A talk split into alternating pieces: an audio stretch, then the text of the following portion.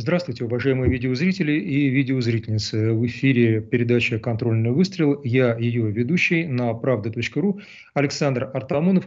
Приветствую вас. И э, в этот раз, наверное, потому что сейчас везде на территории нашего богоспасаемого Отечества одинаково жарко, э, ну что поделаешь, лето и разогрев климата, хочется говорить о чем-то, ну, скажем так, водном, морском, и, а, наверное, будет такой сложный ассоциативный ряд Черноморском. А кто на сегодня говорит про Черное море, тот, к сожалению, увы ах, говорит про НАТО. НАТО или маневры Сибриз, или про то а, безобразие, которое НАТО регулярно проводит, ну, приблизительно раз в год у берегов а, нашего Крыма нашего Отечества. Ну, собственно, НАТО никогда не снижает свою активность. Мало того, я не устаю говорить, что помимо уже существующих опорных точек и портов которые, к сожалению, уже относятся к НАТО, это и Одесса, и такой, так сказать, уже наш бывший Николаев украинский, который Николаев, ну а теперь еще и две британских военно-морских базы, которые должны якобы появиться на Азовском море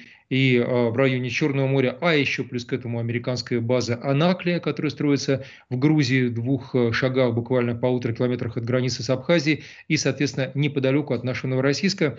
Все это действительно превращает Черноморскую акваторию во что-то уж совсем не русское. Напомню, для любители старины, что когда-то в летописях Черное море называлось именно русским морем, причем не нами, а греками, византийцами. И вот теперь у наших берегов не только по поводу а, преснопамятного а, английского а, корабля Defender, но также и по поводу других, так сказать, английских, американских и прочих натовских кораблей, а, можно сказать, что эскадра на недружественных нам плавсредств присутствует буквально постоянно.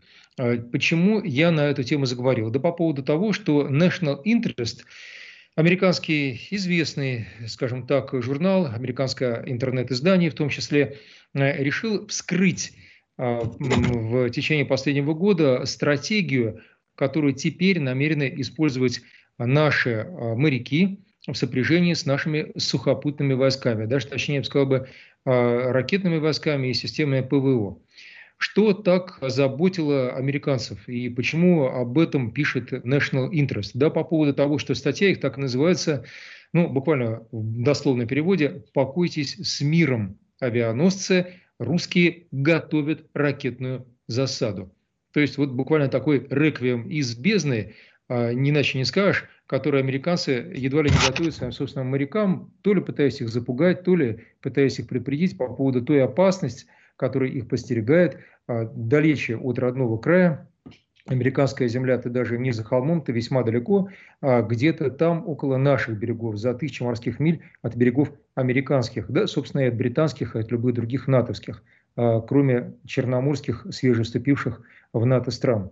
Так что же получается? Получается, согласно американскому автору, и, э, собственно, согласно той стратегии, которую автор вскрывает нашей российской стратегии, теперь а, якобы российские подлодки, находясь в постоянном поиске целей в Черноморской акватории, начнут действовать с парки с жутким и страшным и ужасным с точки зрения американских заокеанских наших друзей, точнее не друзей, комплексом «Бастион». Вот этот самый комплекс «Бастион» и он снабжен, напомню, сейчас мы об этом более подробно поговорим, ракетой «Оникс», наводит действительно шороху и ужасу за океаном. Ну, э, собственно, а что такое и о чем идет речь? Речь идет о простом. О том, что раньше, с точки зрения американцев, по крайней мере, у нас не было сетевого обмена данными то, что они называют сетицентрический принцип ведения войны. Ну, увы, ах, я могу американцев в этом отношении несколько расстроить. У нас такая система существует уже как минимум более 10 лет, а никак не в течение последнего года. Она неожиданно проклюнулась, всякий цыпленок из яйца. Но, тем не менее, хорошо, наконец-то они открыли, что у нас такое существует. Возможно, не на столь высоко развитом уровне, как у американцев, где любой пехотинец виден чуть ли а, как вождь, не, на, не вождь на блюде э, генеральным штабом, непонятно, правда, зачем, но, тем не менее, крупные единицы, боевые единицы, такие как плавсредства, корабли, самолеты, естественно, великолепно видны а, нашему командованию в режиме реального времени. И вот теперь а, США выяснили для себя, что корабли будь то надводные или подводные, и те же самые системы «Бастион» объединяются в одно единое целое, и это одно единое целое может действовать как пальцы, сжатые в один кулак. То есть получается, что при обнаружении цели подлодка передает на «Бастион», который стоит, стоит в районе Крыма. Мы знаем, что там э, минимально 8-10 таких установок существует. Сейчас я на них немножечко более подробно остановлюсь. А, соответственно, Бастион уже в свою очередь С видеонаблюдением от Ростелекома. самую знаменитую для американцев, печально знаменитую ПКР против, противокорабельную ракету П-800 «Оникс». Она же по американо-натовской классификации «Струбайл», то есть шишка ССН-26. И вот это ССН-26 и называется, согласно Вашингтону, ну, таково ее прозвище у них, убийца авианосцев. Да, действительно, ракета «Оникс», которая существует у нас, дай Боже, э, около 30 лет, уже в доработанном, э, хорошо известном всем нашим, так сказать, друзьям и недругам варианте, способна поражать как групповую цель, то есть, так сказать, какую-либо авианесущую группировку, э, даже так и одиночные цели – и американцы считают, что спасение от нее весьма и весьма проблематично. На чем стоит а, конкретно вот эта наша замечательная ракета «Оникс»? А, кстати, ее экспортное название «Яхант», ибо мы ее поставляли и во Вьетнам еще в седьмом году, даже в шестом, за 150 долларов был контракт, э, три пусковых установки, и в Сирию в том числе поставляли еще в восьмом году, э, до начала всей этой страшной а, эпопеи, связанной с ИГИЛ, организация запрещена в России. То есть никакой новостью ни для нас, ни для зарубежников эта ракета не является. Тем не менее, они считают ее действительно неотразимой, если верить National Interest. Ну так вот, а, Бастион как таковой а, может содержать этих ониксов 4 пусковых установки. Я беру мобильный передвижной комплекс, потому что есть еще и С, так называемый бастион С, то есть стационарный комплекс, дальность стрельбы до 300 километров. При том условии, что батарея, состоящая из четырех пусковых установок, естественно, штабной машины, а, машины сопровождения, так сказать, еще а, комплексы наводки, наведения, точнее, а, может находиться за 200 километров от линии побережья и, соответственно, за 100 километров от цели. Казалось бы, далече, нет, недалеко, потому что это все рассчитывается, исходя из наших территориальных вод, то есть той зоны, в которой никто даже а, британский эсминец Defender не дерзнет и не должен появляться. И поэтому вот этой дальности вполне хватает. Но в случае необходимости, естественно, передвижная установка всегда может подойти к линии побережья, потому что с маршевой позиции до полной боеготовности она разворачивается приблизительно за 5 минут. Вот чего в таком виде может оставаться около суток. Хватило бы ей, как говорится, запасов топлива, то есть э, питания. Ну, э, собственно, я начал с того, что почему-то для американцев все эти центрический принцип ведения нами а, военных действий остается какой-то загадкой, что ли, так сказать, они не знали, что мы на это способны.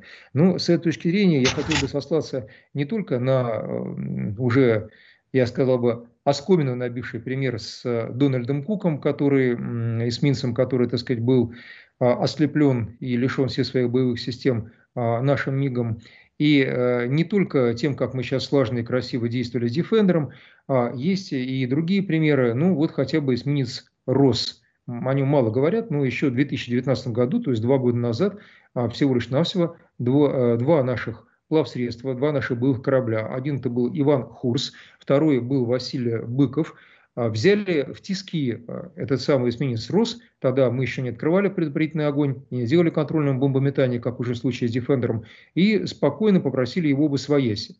То есть, как видим, выпроваживание а, ну, незваных гостей происходит вокруг Крыма и вообще-то в районе Черного моря у нас, ну, можно сказать, с, действительно на перманентной основе. Настолько, что мы нередко уже стали использовать такой термин, как встречные маневры.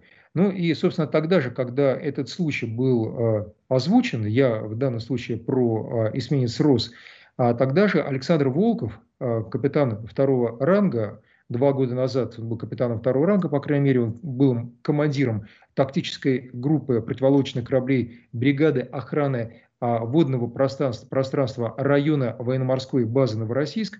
Ну, так вот, тогда же он сообщил, что, в принципе, все цели хорошо видны, и что никаких, никаких проблем сочетать между собой а, как надводные, так и подводные плавсредства, а также наземные виды обороны для нас труда особого не составляет. Это скорее является неким открытием для а, тех самых натовских североатлантических стратегов.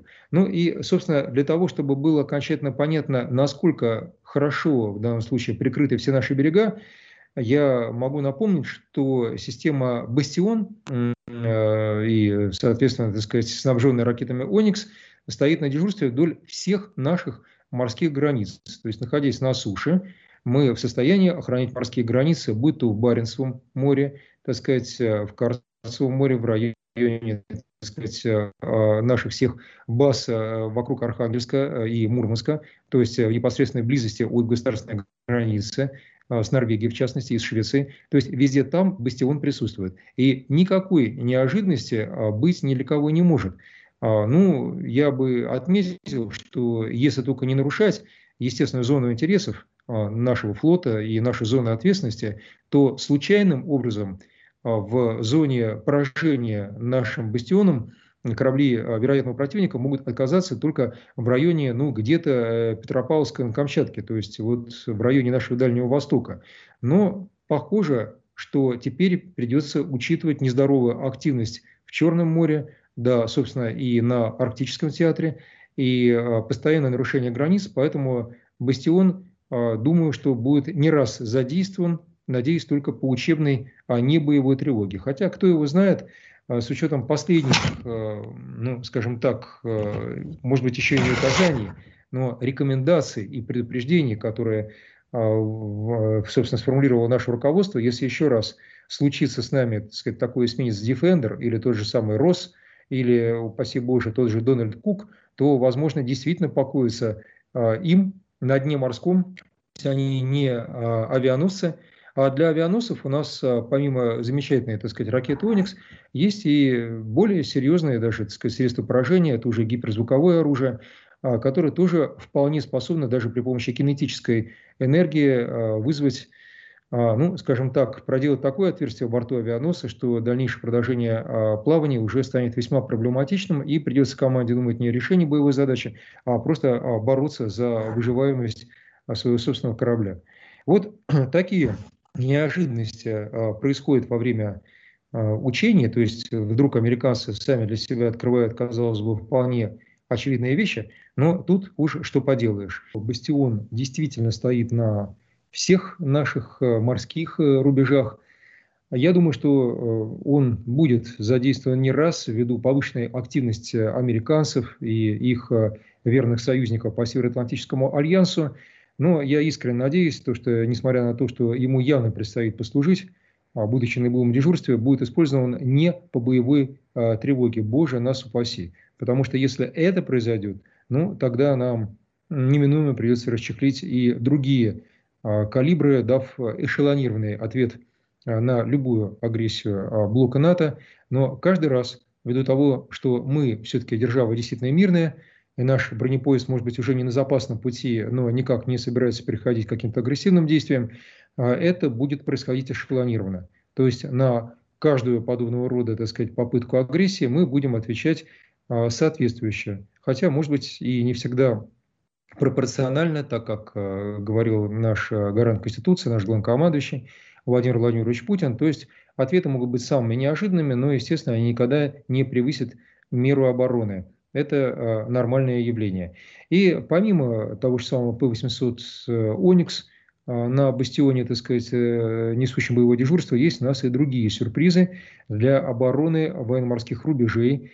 А в том, то, что касается Северного флота, напомню, есть у нас даже и такой класс кораблей, как боевые ледоколы, в то время как ледоколов-то у других держав раз-два и общался. У нас вот помимо классических атомных ледоколов еще есть и боевые ледоколы, то есть вполне себе вооруженные, а, готовые, так сказать, э, нести дежурство вдоль Северного морского пути. Ну, а бастионы, естественно, в качестве подвижных мобильных комплексов, э, а, так сказать, подвижной береговой ракетный комплекс будет нести дежурство и уже несут дежурство на суше вдоль Северного морского пути, в районе Черного моря, и в районе Петропавловска-Камчатского, всего нашего Дальнего Востока. Мне остается понадеяться, что никаких плохих сценариев с нами не произойдет, потому что оружие действительно сильно. Пожелать э, себе и вам новых встреч в эфире. Это передача «Контрольный выстрел. Правда.ру». Я, Александр Артамонов, прощаюсь с вами. Слушайте, смотрите «Правда.ру». До свидания.